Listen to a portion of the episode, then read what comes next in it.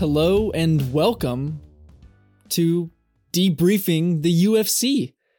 Gonzalo's not here, but um, I am Connor McDonald, and I'm here with Sanjeev Vinod. Woo! Okay, and uh, yes, G is not here, but that's okay because we're talking. It's just you and me today, Sanjeev. You and I Yes, are going to be talking about our portion of the show and uh, Mhm. what we did and all of our thoughts and stuff like that. So, I'm going to start off by just asking you a question.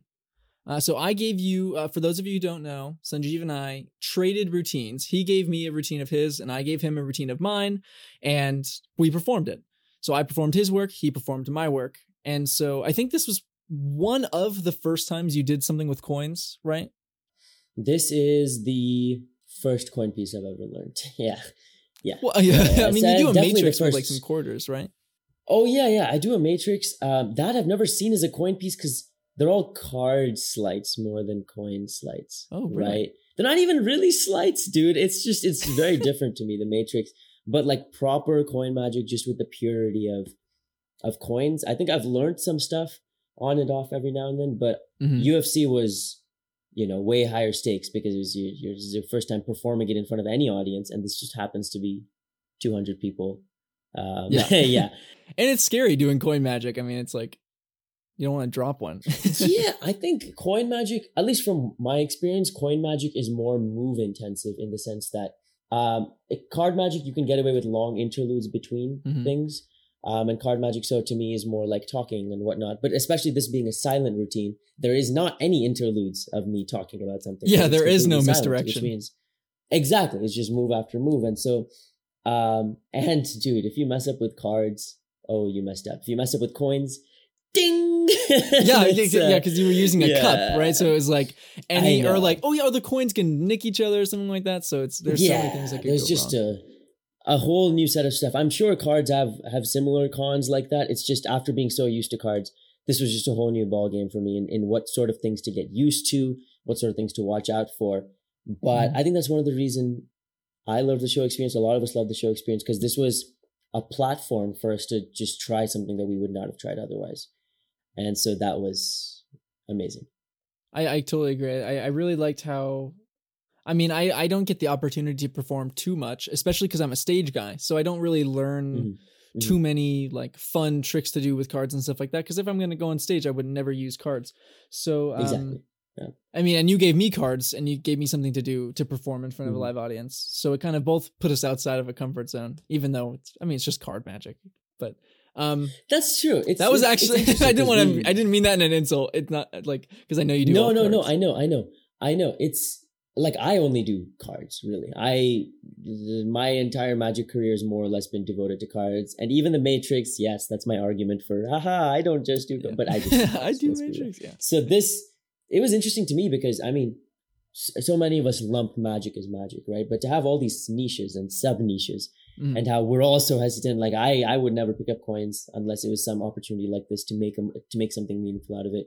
And yeah, it, it was just it's interesting to me that even within magic there is exploration that is yet to be done for me, for all of us, and we have opportunities like this to actually do it. Yeah. So uh, I- I think it was I think it was something new for an audience to see as well that there are magicians who devote themselves only to one part of it and not others, and seeing them try to break that part of the form um, is a really cool experience. Totally. So this is a question that I I I know the answer to. Like in my head, Mhm. I know the answer, but sometimes I have a hard time Mhm. explaining it out loud. And hopefully, you might be able to. I'm not trying to put you on the spot. Um, so as you know, we switched routines, and yes. uh, and you know, to some people, taking other people's routines and other people's content, like their art, their Mhm. work, is seen as immoral. But like in this specific case, it was okay that we had done that. Why? I mean, like, why would you say it was okay to perform someone else's piece for this? First off, the entire uh, the giving theme, the the internal consistency of it, and the fact that we trade routines. I think that's one of the things I'm probably most proud of in that show. That that was a that was a very creative decision. I think in hindsight and compared to we've all seen so many virtual shows. That's that Yeah. that's something that I think uniquely takes advantage of the duo format. I mean, Mhm. this is a show of duos, right? But even within that, Yeah. we managed to carve a, a, a place for ourselves that wasn't overlapping with other people. So really like the idea. And the reasoning behind why it's okay to me is I mean, first off, uh, we as magicians unfortunately can't really take a moral high ground in this because for decades we've been performing other people's routines, uh, most often with no credit. Um, when it's in Yeah, lectures, we give credit sometimes, but in Yeah. performances, we rarely do. And and I've heard of entire shows being put together like, okay, I'll do this by this person, this by this person, uh, this by that person, but I have a presentational touch, and it's like, okay, it's not, Like, not really, man.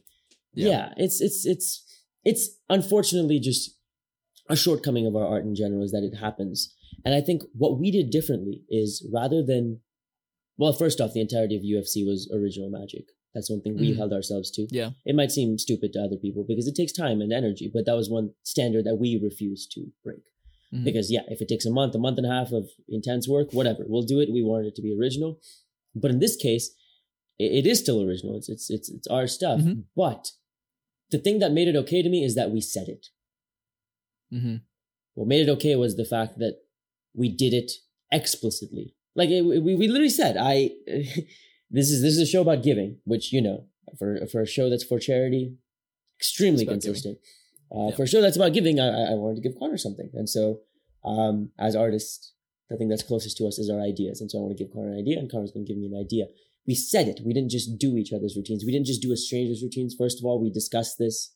Um, and second, I think this piece, yes, the, their individual pieces, Bird's Eye and, and La Taza, but also with the context of giving, it becomes a different piece, right? Because now Yeah. it's a piece about collaboration. Now it's a piece about, okay, we're hearing two voices. How do these two voices interact? The voice of the creator and the voice of the interpreter.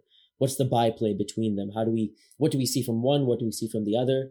Um, it's a totally different experience. La Taza performed uh, by Connor is very different from La Taza created by Connor, performed by Sanjeev. Yeah. Um, and I think that's what this experience was really about. So the question of plagiarism, the question of stealing someone else's work never even came into context for me because it was so clear that we were trying to do something else. And everything we were doing, we were transparent about it and honest about it in communicating that to the audience. So I think they also understood, oh, they're not just trading routines for the fun of it. This has meaning to it. There's something Yeah. beautiful about this process. Totally. I think I think you highlighted on everything that I can't explain. it was the honesty of of in the uh, intent with what we were doing. We were, like I think you said it. We weren't just trading routines just for the fun of it because we didn't have anything else to do and we couldn't think of anything else better to do. We did that because it actually had a sole purpose. And not only did it have a sole purpose for that routine, but in the structure of our show of our portion of the show, it was consistent because the end because you we gave each other something and then we gave something to the audience. Exactly. So our entire Exactly. thing was about giving, and it was about giving people uh, ideas and, and concepts and tasks and stuff like that. Which will lead us to kind of our last part about this was what we- what we closed the show with. You and I mailed a Oh letter God. across Oh the United God. States real time for a show and audience. So like we we said we wrote the letter and we're like, okay, go check your mailbox. I was like, what? Yeah, go check your mailbox. It should be there by now. And then it was in the mailbox. That was theoretically the effect, right? First Cross off, I think- country too. yeah, across the country because it was East Coast to West Coast. It was. West Coast to East Coast, and that whole process was extremely stressful. was it not, Sanjeev? It was extremely stressful. Yeah, yeah, no, no, no. Right from when you started this, I was like, oh boy. Um, it is in a, in a sense the, the the greatest routine uh in terms of magnitude I've ever performed. I think I can I greatest can the feat, yeah, for both of us. totally. Yeah. Um, because conceptually it's sheer insanity. And and also I think it's funny that when when presented in the right way with the nuances and with the scripting, an audience understands the the enormity of it. Because there's one way it could have been accomplished. And even Yeah. that way, I think they get a sense of how much effort it would have taken to go back. Yeah. yeah. Right? So for us, like we had a bunch of stretches going into it. I remember we talked day before, week before, an hour before. We we were in constant communication about Mhm. this. We needed to make sure that okay, uh, the letter is reached. Okay, uh, the routine. First off, each bit of it is moving smoothly as planned. I think we had a scare even at the end of the show. There was a, a Oh my God. miscommunication between us. Where we were like, wait, can we even do the routine? Is it still feasible? And we were getting conflicting messages in our on, in our UFC group chat, and so it was, During uh, the show, like while we while yes, we were performing, yes. while you and I were performing, it was like it's a no go. Drop it. Don't do the routine for X reasons. You know what I mean? I was like, what? It's like Yeah, not even during the rest of the show. It was like during our set, we're on screen, we're spotlighted, And in Yeah. the midst of that, our eyes are like on the phone because we're getting just frantic texts. Oh Um, my gosh. and then we, and then once Connor, once you started talking, I got a different update. And then so, yeah, there's Yeah. a lot going on. But I think that's the way it goes, right? Like when you do things like this, when you even attempt a feat like this, right? This is so different to me from any card feat. It's, it's so different that when you're even trying to reach towards something this insane, uh, it takes these costs. It takes these, these risks. It takes these moments of just nerve wracking intensity. It takes these moments Yeah. of mid show anxiety because the goal of all of it was to create this one moment, Mhm. this one 10 second moment where this, this one dude who happened to be all the way across the country opens a letter and he's like, this is not possible. And an audience gets to see that. Mhm. Right. And so we went through a lot for that, dude. But we uh, went through a lot. There was a lot of planning and just making sure that it it, it as all magic, it takes work. Uh, one thing that I find myself now is that when because Mhm. I'm still creating magic, I was working on something for Penn and Teller, and I find myself creating magic now that's extremely high risk, where it's like Mhm. if if one small detail goes wrong, it will all go Mhm. wrong. But now that I've done that, and like, hey, it worked. My phone just went off, but Mhm. it worked. I mean, like we mailed the letter, it worked. Besides whatever people say, um, I find myself kind of piggybacking on that and like being like the the not, not only the adrenaline, but like the power of what we did, even when you just look at it from a Mhm. small scale, was worth it. Was worth every single risk. Was worth all of the the the issues that we had. Because like, so I mean, we had to, you know, there's tons of prep, right? And we had to mail a letter to Matthew yeah. to- theoretically plant.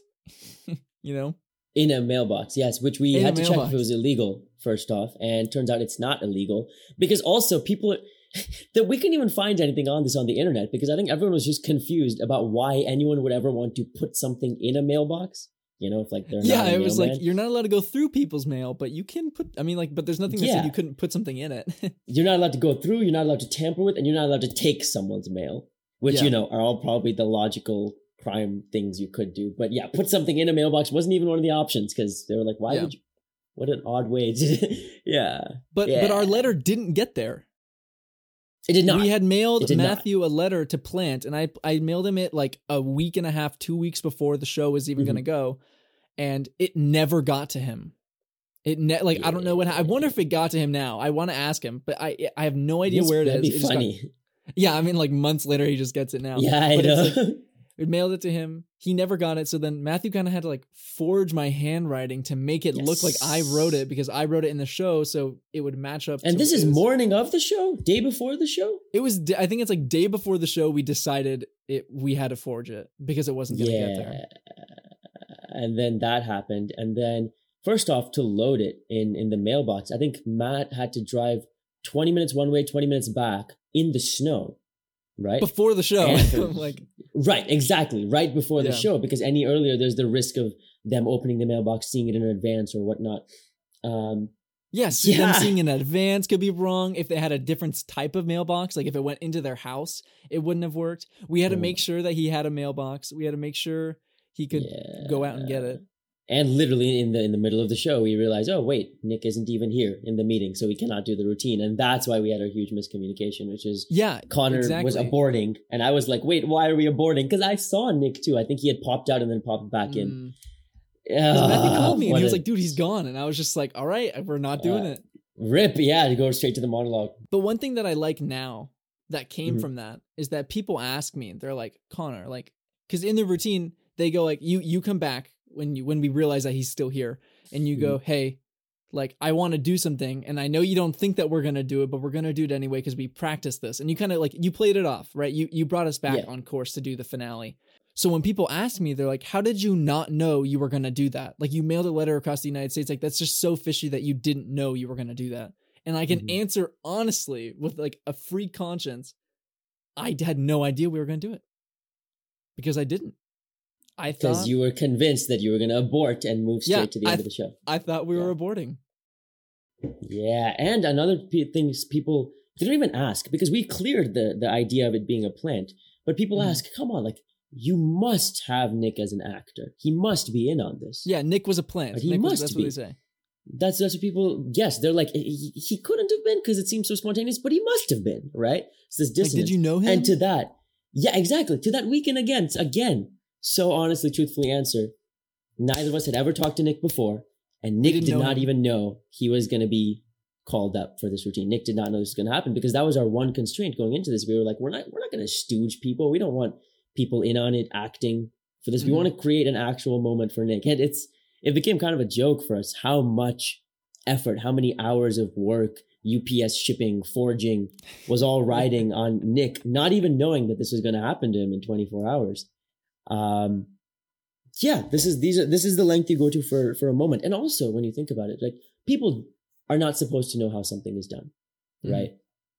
But I think people can appreciate the Im- improbability of what we accomplished, right? Even even though they don't know the method for a playing card transpo uh, as much as they don't know the method for this letter. I, I think on some level they feel, wow, this is this is this is impossible. This is this is Mhm. big, and that's the feeling we have faith in. And even if not for that feeling, I think these are the risks we need to keep taking to keep pushing our art form forward. Right? It's so it's so easy to to stay in the safe. Um, can get dull, boring, but also it can it can it can hold us back. And I Mhm, think these Totally. these moments of stupidity, these moments of hey, what if we what if we mailed this to Maryland, right? Okay, I like want to it- pitch. I want to pitch you an idea. like, let's mail a letter across the United States real time to someone during the show. Like, Yeah. it's like what? What? What? Yeah, Yeah. I think those are the moments that that push us forward as performers and and push the craft forward in in what people see it as and in what people see its potential. See see what it can be, what it can become. Yeah, And and it was you know worth what? it, man. It so It, I was just about to say it was all worth it. yeah. It was every single second, all, all the planning it took. It was all worth it. Even though it like it got clunky towards the end, it was worth it. Mhm. Um, my man, that's kind of wrapping up our time. We're going on twenty minutes now ish. Maybe cut a few minutes here and there, but uh, this was fantastic. It was a great conversation. Thank you for joining us. A lot of reliving. A lot of reliving. A lot of reliving. I, we did so much, man. I, I love I love the work we did. I, I, was I worth it, especially remembering it now and thinking, oh wow, all the details we snuck in, like all the thought put in, the fact that there Mhm. was this theme of giving, not just beginning and all through the thing, and there was a thread, and yeah, seeing it fit together so well in hindsight is hmm just a really fulfilling feeling, dude. So Yeah. yeah, thank you for you know being Yeah. part of the stupidity. yeah, it was worth it. I think that's wrapping up our episode, but uh, stay tuned because we have one more episode of Debriefing the UFC coming out. I am Connor McDonald, and I'm here with Sanjeev Vinod, and this is Ungimmicked.